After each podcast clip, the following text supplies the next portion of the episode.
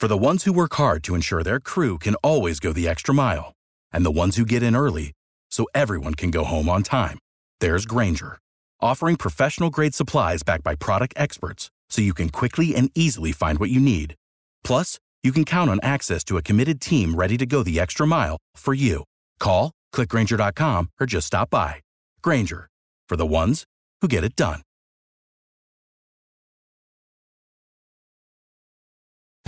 Okay, so we have uh, we have weak trees, and you might be wondering what I have been wondering: is there one of those weak trees in my yard? And I'm, I'm not talking about some rotted, haunted, leafless husk waiting for someone to sneeze it over. I'm talking about trees like this one, one that, that looks pretty healthy to an untrained eye, except for you know the the roots being torn out from the ground. There, I spoke to an arborist about this sort of thing. And, and, he reminded me about some, some interesting facts, like that we have a lot of clay in the soil in North Carolina, and clay soil is very hard. That's partly one of the reasons why we don't have many basements around here. And sometimes tree roots, they can't grow deep enough through that hard soil, meaning the trees in your front yard could be like a I don't know, like a bodybuilder who never does leg days. Up top, they seem healthy and strong, but in reality, they're standing on twig legs hidden beneath track pants and awkwardly top heavy. So I asked the arborist, Dana Wilson from Davey Resource Group,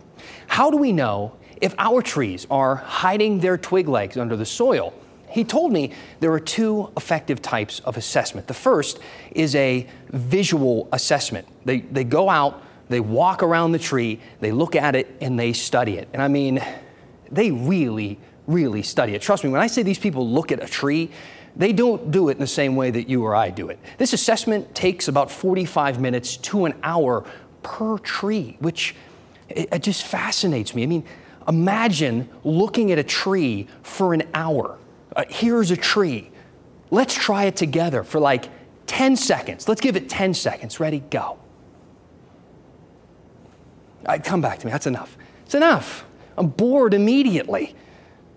Uh, it's unique work, which is why it costs so much money to get them to do it. The visual assessment will typically cost you between $100 and $200 per tree. Some arborists charge by the hour, but again, remember, it's about an hour per tree. And still, they can't tell you everything, especially when it comes to the roots. For that, they get, they get super nerdy. Here's some video that shows an arborist using a piece of equipment that kind of works like a tree MRI. It uses electrical signals that can map the inside of the tree, shows where it's strong and where it's decaying. Or they use ground penetrating radar that will give back this fancy data like this that will give you a 3D image of the size, depth, and span of the tree roots. It's great information to have. But this sort of thing is expensive. It can cost you two to three hundred bucks, well into the into the thousands per tree, and can only be done by an arborist who is certified in risk assessment, and not all of them are. So there you have it. You know, money doesn't grow on trees unless you're an arborist, apparently.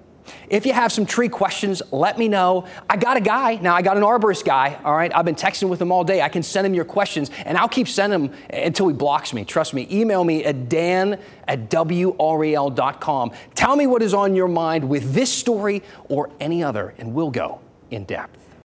Without the ones like you, who work tirelessly to keep things running, everything would suddenly stop.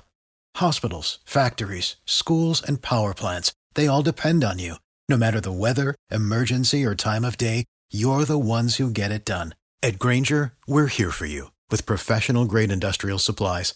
Count on real time product availability and fast delivery. Call clickgranger.com or just stop by.